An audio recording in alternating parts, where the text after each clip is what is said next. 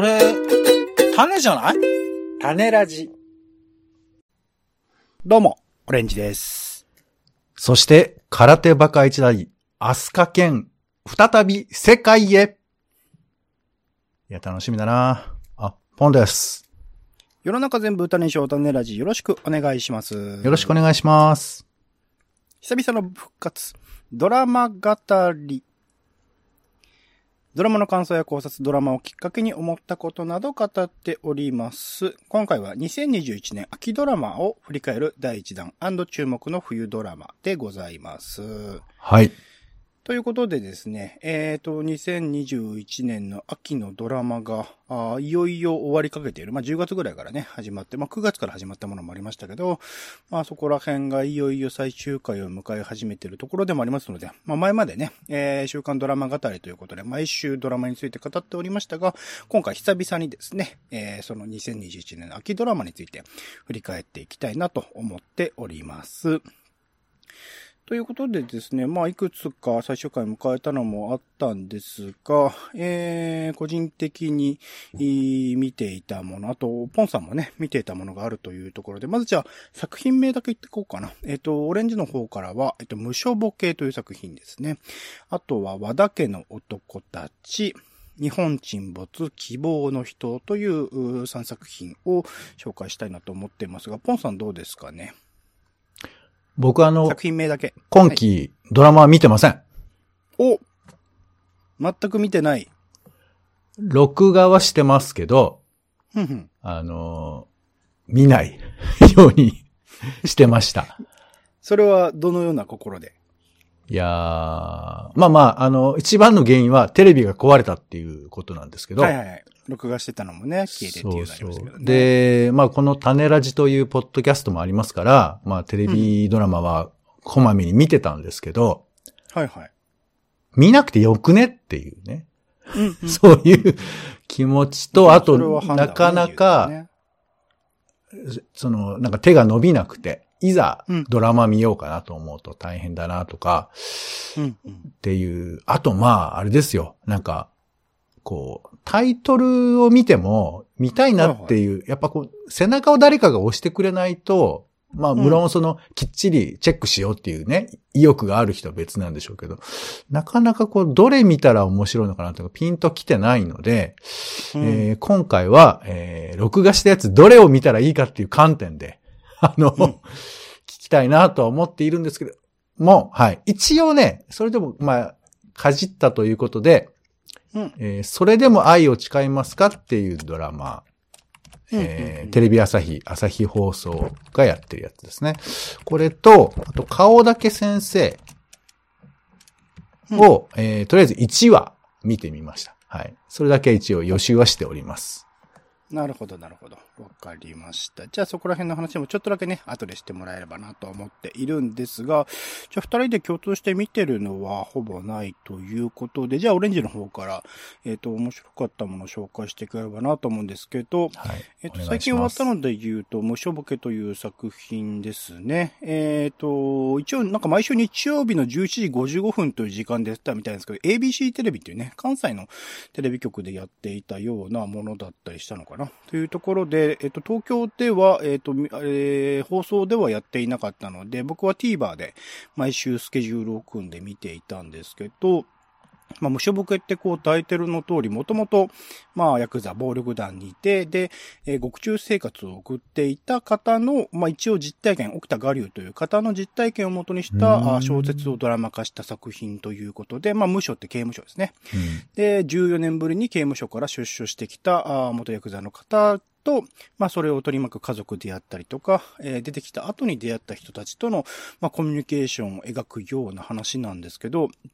これまあ、だから大変なんですよね。やっぱり、もともと、まあ、ヤクザで、一応その組の方からは、その、ケツ持ったるわと、刑務所から出たら、あの、いずれこう、うちでまた迎えてやるよというふうに約束をしていたんだけど、途中でちょっと話が変わっていって、こう、うまくこう、あの、そ、そっちの組に戻ることもできて、で、もともとその組にいた人たちもなんか日常生活を送っている。しかもそれぞれがなんかあんまりこううまくいってない。だからこの数十年のその暴力団というものの置かれるもの、立場の変化、えー、より厳しくなっている状況っていうところが、まあ、作品の中にも現れていて、で、えー、当の本人、えー、陣内宗介という主人公、こちら、まあ、北村幸也さんが演じてるんですけど、もう、まあ、戻ってきたとしても、なかなか働く場所もなくて、まあ、バイトで、えー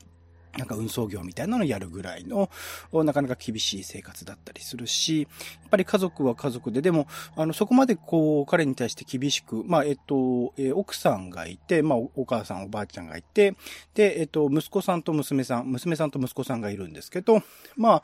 えー、奥さんはほぼほぼこう相手にしてくれなかったりする。あとは息子さんたちは一応歓迎はしてくれるんだけど、なかなかうまくコミュニケーション取れなかったりするみたいなところがあったりとかして、そこら辺の、まあ、あの、刑務所にいたからこそ変わってしまったいろいろな人間関係みたいなことの難しさも描かれつつ、新しく出会ったなんか今の、今時のね、これ多分、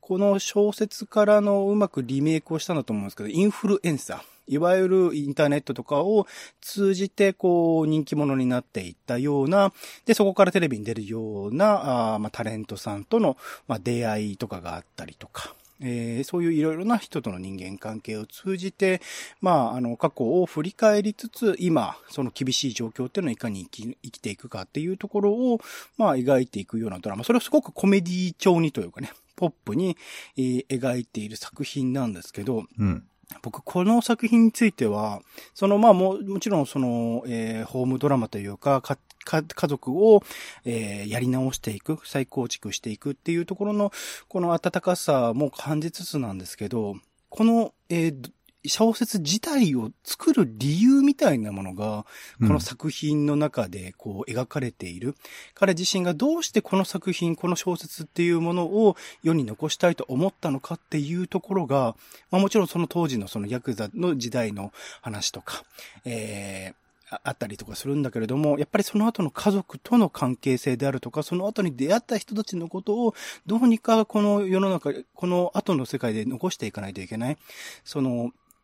思い出というか記憶っていうものを自分が書き残さなければこれは残らないんじゃないか。まあドラマとしてもそうですね。ドラマとして作るにあたってもその人のことを残していかなければいけないんじゃないかなっていうその創作のなんか理由にこのドラマ全体がなってるっていうところに僕はすごく感動したというか、あのー、いいなって、最後の方でそれはいいなって思ったっていうところがありましたね。それをまあ毎週30分ぐらいのコンパクトですごくふざけているドラマではあったんだけれども、そこの、えー、まあまさしく人生をいかにして、えー、人の人生を残していくかっていうところを、丁寧にやってくれたなっていうところで結構面白い、えー、ドラマでしたね。うん。うんこれ一応、あのーこのドラマが始まる前にこうね、ドラマチェックる状態で紹介しましたけど、さらっとも見てないですか、ポンさんは？もう1ミリも、もう、見てないけど、でも、あの、刑務所から出てきた人って話は、ずっと昔からあるじゃないですか。まあ、高倉健しかり、うん、まあ、黄色いハンカチしかり。え、あと、最近だと、役所広司さんが映画出てたのあれなんだっけ？えー、えっと、素晴らしき世界。はい。あれも無所から出てきてる話だよね。そうですね。だからやっぱりこう、社会と一旦隔絶することで、社会って今どうなってるかっていうことを突っ込むみたいな、なんかそういう構造はまあ、割とこう定番だとは思うんですけど、うん、それがこう割とこう、毎週やるっていうか、日常系であるみたいな感じを聞くと、ちょっと面白そうだなと今思っています。うん。それにさらに、まあ、他の作品と違うのかな？まあ、あるのかもしれないですけど、過去にも。うん、その自分自身の経験をもとに、そして今自分自身がその物語を書いてるっていう構成が、うん、最近見たその映画の僕、チックチックブーンっていうのもすごく好きでしたし、えー、のりしろゆうすけさんっていう、これは、えっと、毎日、えー、ど、えー、30分読書でも紹介したと思うんですけど、えー、のりしろゆうすけさんという方の旅する練習っていう、まあ、芥川賞の候補にも輝いているような作品、そこら辺にもなんか通じるような、この、なんていうの、い一種こうメタ構造になってるかっていうか、そこら辺も含めてすごくいい作品だなと思ったりしましたかね。これは、な、ナレーションとかは本人だったりするんですか？ナレーションは北村幸也さんです。あ、じゃあ自分が喋ってるってことなんだ。そうそうそうそう。ああ、じゃあまあ自分の物語を自分で語っているっていう、まあ、そうまあ、そういう構造なんだね。まあ構造からしてまあそうなんだけど、うん全くその、なんだろう、このドラマの背景とかを知らない人、原作者とか知らない人は、うん普通に、あの、あ、この人の人生をたらたら追っていくだけなんだろうなと思っていたら、最後で、あ、この人がこの話を書くって話になるんだって気づいたっていう話になる今、なんかな、るんじゃないかな。いでねネタバレみたいなこと言った？大丈夫？や、もう放送終わってますから。いや、俺見てないんだっつって。うん。あの、見てない人にもおすすめっていう、まあ、いやいや、もうそこは、み、そこは重要なことじゃない。ないのかな？うん、大丈夫大丈夫。ネタバレとかになってないんで大丈夫です。はい、ありがとうございます。構成としてそういう風になってる。はい、ちょっと見てみたくなりましたね。はい。はい。では続きましてですね、えっ、と、和田家の男たちという作品でございます。うん。こちらは、えっ、とね、まあ、あの、3世代のお男どもの話なんですけど、はい。えっ、と、一番上のおじいちゃんが新聞記者でかなりの偉い人、えー新聞業界でも尊敬されるような人、こちら段田康則さん演じてます。で、父親はテレビ局の報道マン、結構エリート街道というかね、えーやり手の人、これちら佐々木蔵之介さん演じてます。で、一番下の息子ですね。こちらはネットニュースの記者ということで、まあ、ふらふらしてたんだけど、とあるきっかけでネットニュースの会社と出会って、そこで働いて、まあ、いろいろと活躍したりみたいな話で、なんかその、この、なぜ男しかいないかっていうと、おじいちゃんは、あと、先立たれたのかな？離婚したのかな？っていうところで、奥さんがいない。で、お父さんは、とあるきっかけで、まあ、おえー奥さんもこちら小池栄子さん演じてるんですけど、この人が、とあるきっかけで事故なのか、殺人なのかという事件で亡くなっているという話になっている。で、こちらも、えっ、と、えーその小池栄子さんの役も、えっ、と、記者ですね。テレビ局かな？新聞かな？新聞の記者か。という役です。っていうところですね。で、なので男がたまたま、まあ、あの、息子がこう引っ越してきて、元々の実家で3人で暮らすところから始まるっていう話なんですけど、こちらがまあ、そのお母さんの死の、えっ、と、まあ、息子にとってのお母さん、小池栄子さんの死の真相を突き止める物語でありながら、まあ、それぞれに、まあ、おじいちゃん、あの、新聞記者はもう引退してるんですけど、なんか、とあるニュースに対しての取り上げ方の違い、テレビ局とネットニュースの会社との違いとか、まあ、でででいて新聞記者なりの、その切り口として、この事件についてこうこういうふうに報じた方がいいんじゃないかっていう、なんか世代ごとの、あの、ある事象に対する、そのメディアとしての姿勢みたいなものを、まあ一応浮き彫りにするというかね、比較するみたいなところが、まあ脚本家の大石静香さん、まあ脚本監修みたいな感じになってますけどね、大石静香さんの試みではあったのかなっていう。で、それぞれの、あの、まあ恋愛模様とかも、新しい、新たな恋愛模様とかもところどころ描かれていったりはする話だったりするんですけど、まあホームドラマであり、まあメディア批評でもあるような、まあドラマではあったんですが、まあ、そのメディア論みたいなところの比較として、まあ、個人的には、まあ、そこら辺はまあ、なんていうんですかね、細かくうまくできてるかっていうと、特に僕はまあ、どちらかというとネットニュース寄りの人間だったりするので、えー、そちらの、まあ、リアリティ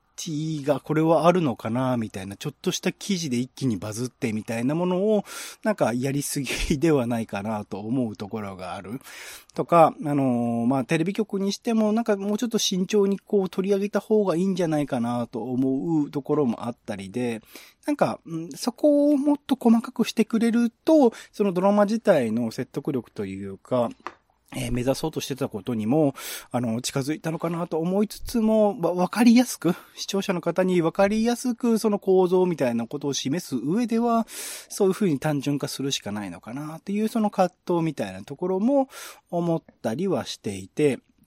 で、えー、プラスその多世代ですね。えー、3世代、男だけで、こう、暮らすってってなかなか現実問題として考えたら結構きついと思うんですよね。えーじいちゃんがいて、父さんがいて、自分がいてみたいなところで、うまく家庭内でそれぞれやっていくってなかなか難しいって考えると、そこから炙り出される、まあ、女性たちの存在みたいなものも、ひょっとするとこの、おしつかさんは描こうとしていた。もちろん、あの、えっと、その後恋愛関係に発展していく関係性としての人々、おじいちゃんにとっては草刈民代さんがいて、えー、みたいな、あの、それぞれの、あの、まあ、後々のパートナーみたいな人が出てくるんだけど、それでもなんか、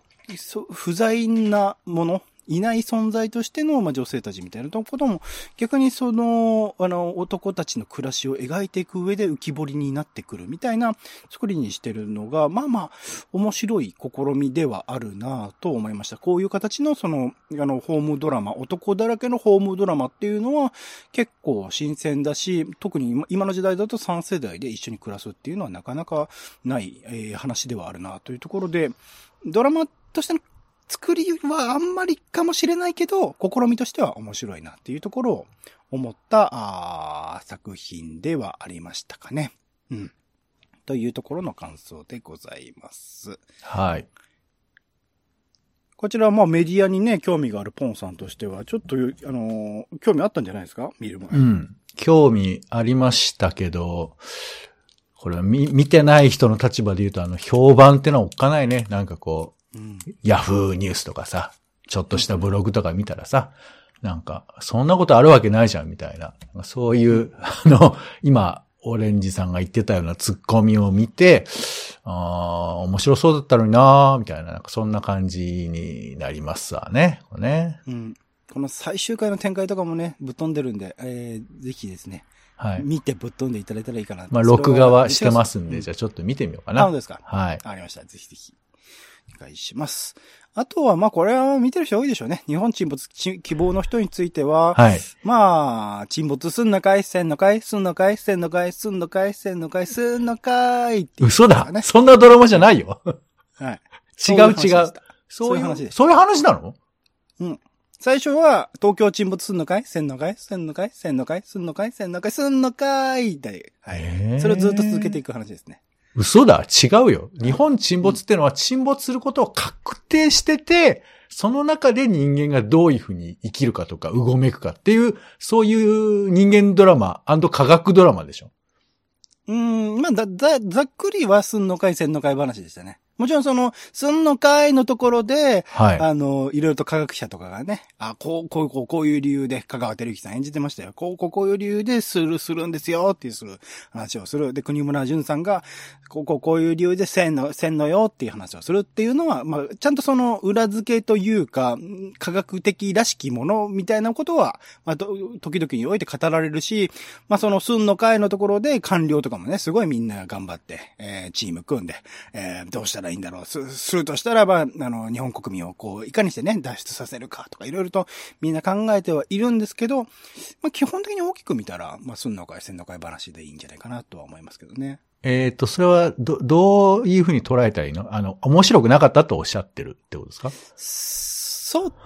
ですね。ただこちらも、だから、まあ、さっきの和田家の男たちにおけるメディア論と同じで、もっとなんて言うんだろうな、確からしいというか、現実に、まあ、即してるのかな？ある程度即しているのかもしれないけれども、現実的に、まあ、本当に、まあ、リアルに最近あったものとしては東日本大震災がありましたとか、なんかそこら辺の過去の事象を元にした何かしらの、こう、ファクトを積み重ねていくみたいな作り方をしてくれればいいんだけど、なんかそのクリフハンガーとか、その次回、この次の回にいかにしてこう魅力的にというか繋げていくか、次回見たいと思ってもらえるかっていう引っ張りのために予告編とかで、うん、あの沈没する、してるっぽいイメージ映像を見せるみたいな。えー、ずるいことをこう繰り返しているので、うん、なんかそこら辺信頼性をちょっとどんどんどんどん失っていて、どうでもいい話になっていっちゃいますよね。そこら辺の作り方みたいなものは、まあだから見たいと思ってもらうためには仕方がないっていう事情もあるのかもしれないけれども、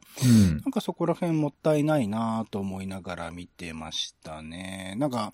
かつ、なんて言うんだろう、あのー、気持ちよくないんですよね。半沢直樹とかみたいに。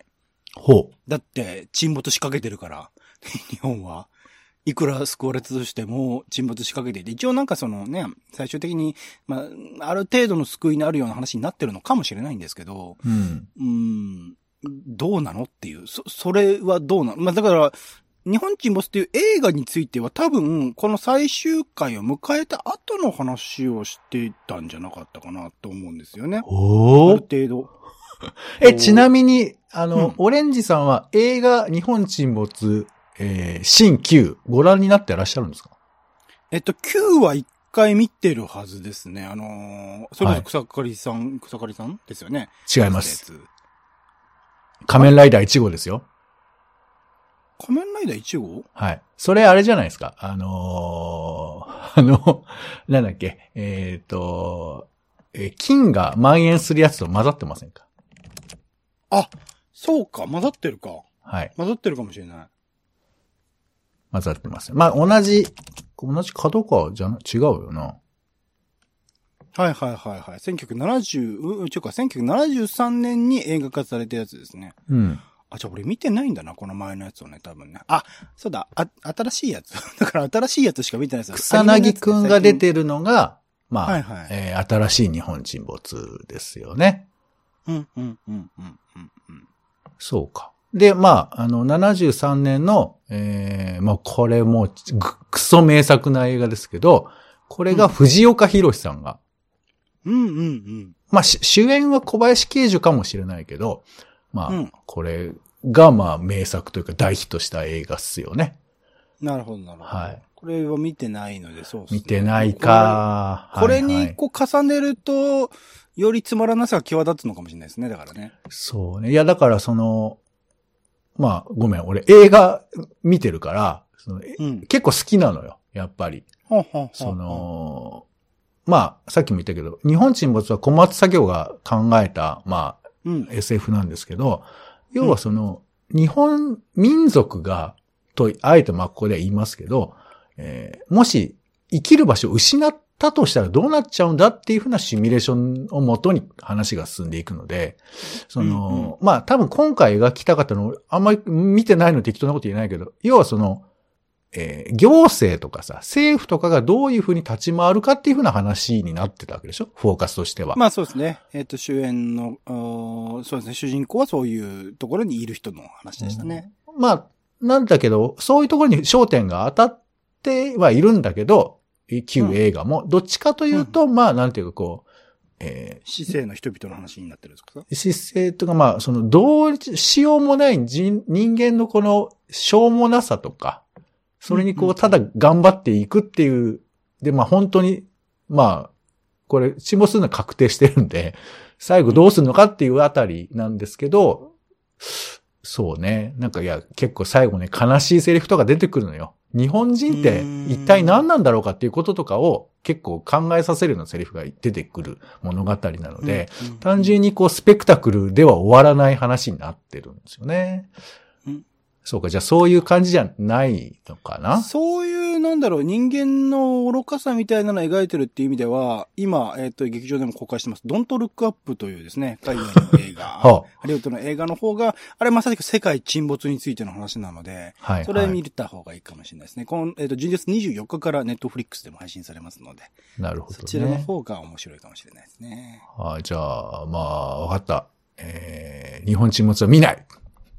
ちなみに一応その環境問題みたいなところはね、えーより強く、だ多分過去の日本沈没以上にフォーカスはしてるんじゃないかなと思いますね。環境問題によって様々な問題を引き起こされてるって設定になっていましたので、うんそ。こら辺のものであるとか、まあ政治に対する不信感みたいなものは一応描いてはいますが、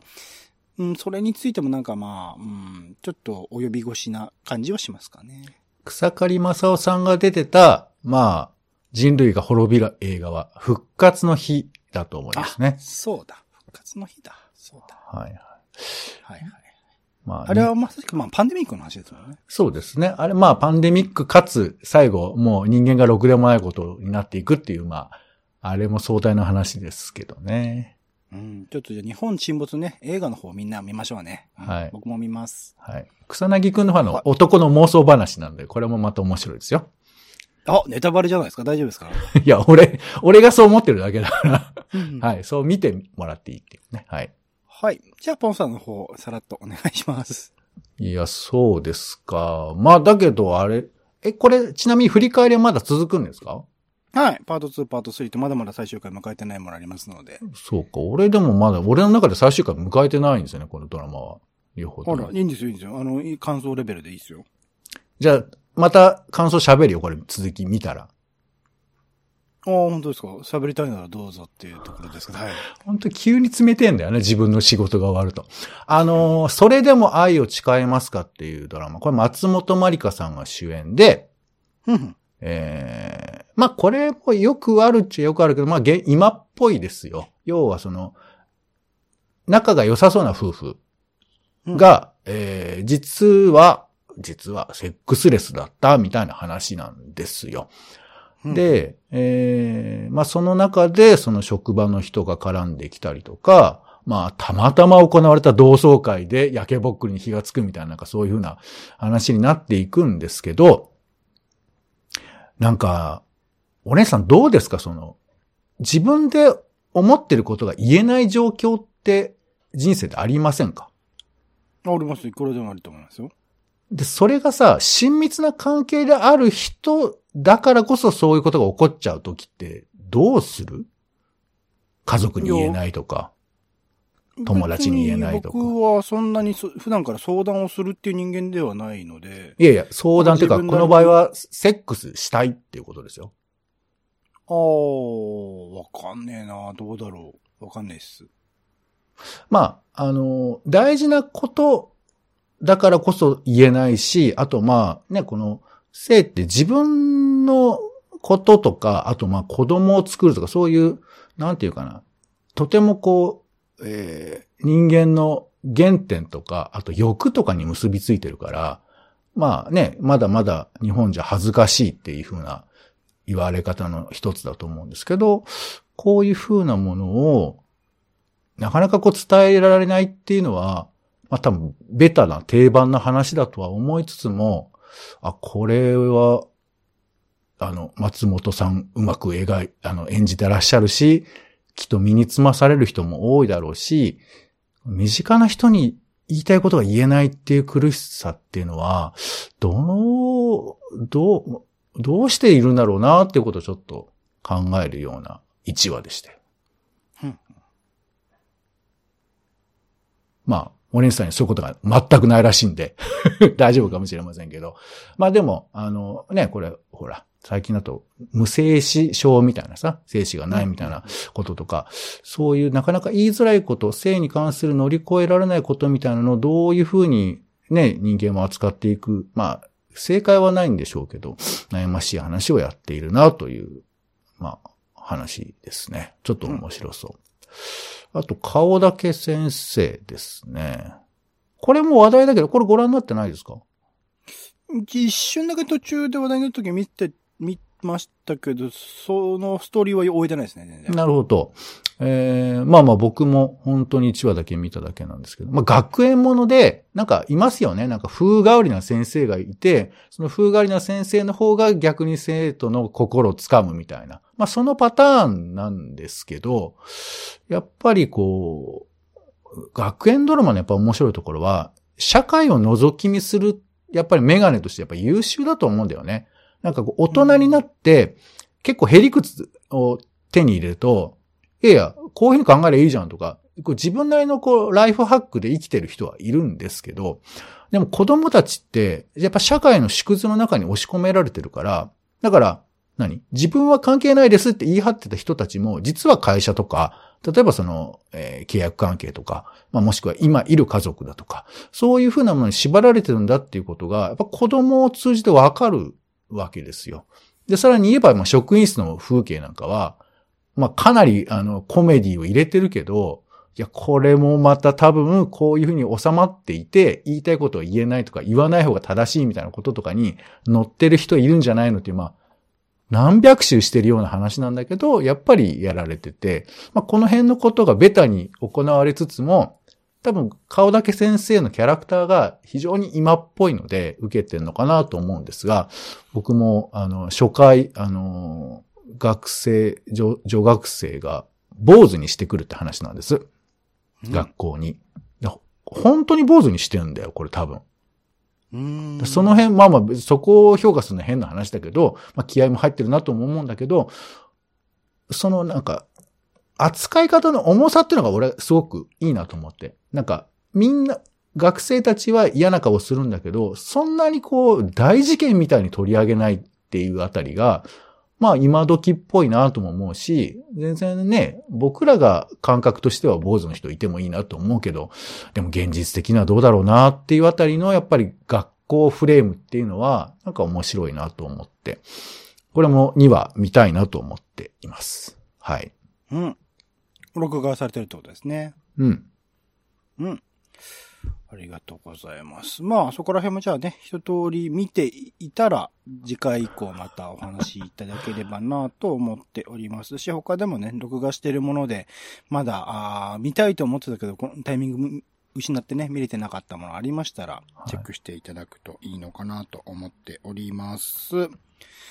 ではですね、えー、あとは2022年冬ドラマが1月からですね、まだちょっと先にはなると、今の配信時では、えーえー先にはなるかもしれないですけど、さらっとですね、えー気になる注目の2022年冬ドラマを、えー紹介していきたいと背思います。中を押してください。はい。えー、1月6日スタート、毎週木曜10時からフジテレビですね。ゴシップ、ハッシュタグ、彼女が知りたい本当の〇〇ということで、黒木春さんがネットニュースサイトの編集部員を演じるというところ、ちょっと和田家の男たちに、まあ、つながる話もあるのかなとは思ったりしますけど、一応その社会派、お仕事エンターテイメントというところで、まあ、ニュースサイトが、あ厳しい状況になっているところからいかにこう救っていくかっていうところを描いていく話になるそうです。ですちょっとね、ニュースサイトとかに、えー普段から触れてる人間としては気になる作品でございます。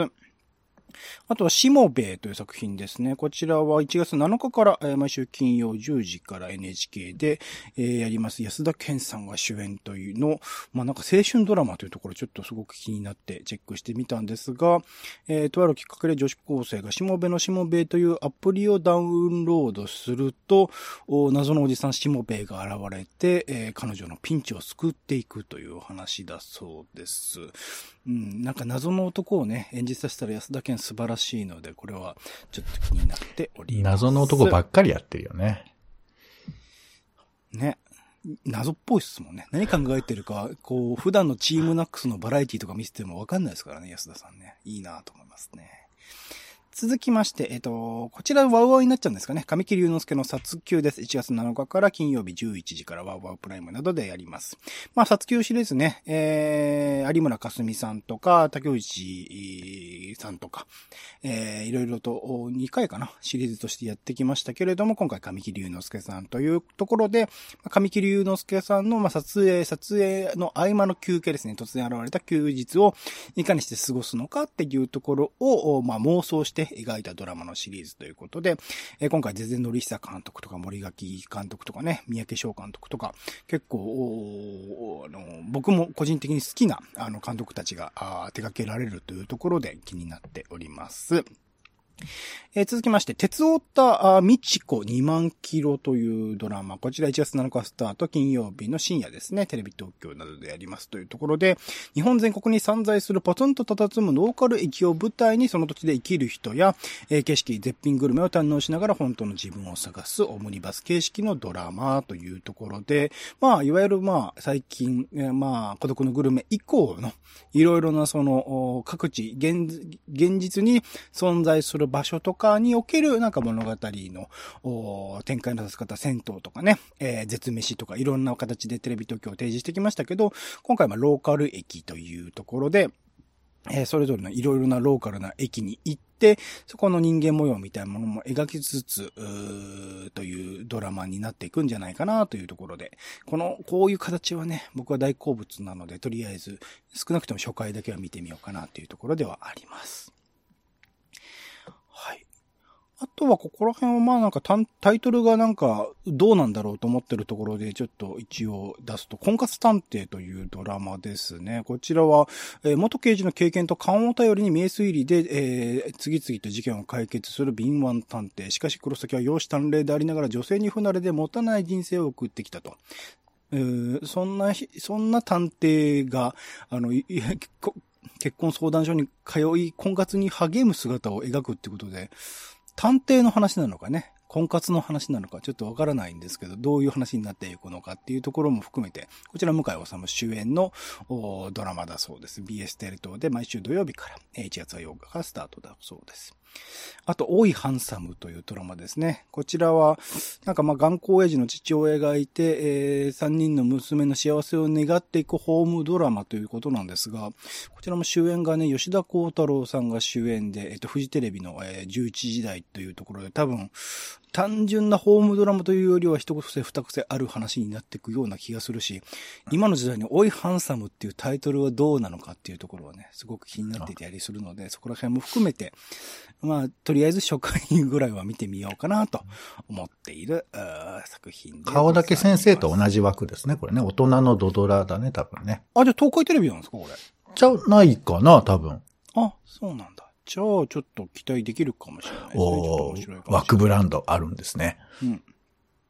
あとは、そうですね、鎌倉殿の13人っていう、えー、大河ドラマが始まります。こちら、三谷幸喜さんのね、えー、新選組、真田、真田丸以来のね、えー、大河ドラマというところで、こちらも、僕はまあ、大河ドラマについてはね、基本的に見逃さずに見ているので、えー、チェックしてみようかなと思っているというところでございます。はい。というところで、えー、今回ですね、久々のドラマ語りでは、あ2021年のね、秋ドラマの振り返り、今回無償ボケ、和田家の男たち、日本沈没、それでも愛を誓いますか。そして、顔だけ先生の紹介。そして、まあ、2022年のね、冬のドラマ、1月から始まる冬のドラマの注目のドラマを紹介させていただきました。お相手はオレンジと、長い間ドラマを見ていないと、やっぱちょっと筋肉がね、失われている感じがしますよ。さあ、録画しているスーパーリッチ、私は見るんでしょうか？ポンでした。種ラジまた。種ラジは、ポッドキャストや Spotify などでほぼ毎日配信しています。音声で配られた内容はブログで補足を、更新情報はツイッターでお知らせしています。また、番組の感想や質問もお待ちしています。公式サイト、種ラジ .com のお便りフォームから送ってください。ツイッターなど SNS でハッシュタグ種ラジで投稿いただくのも大歓迎です。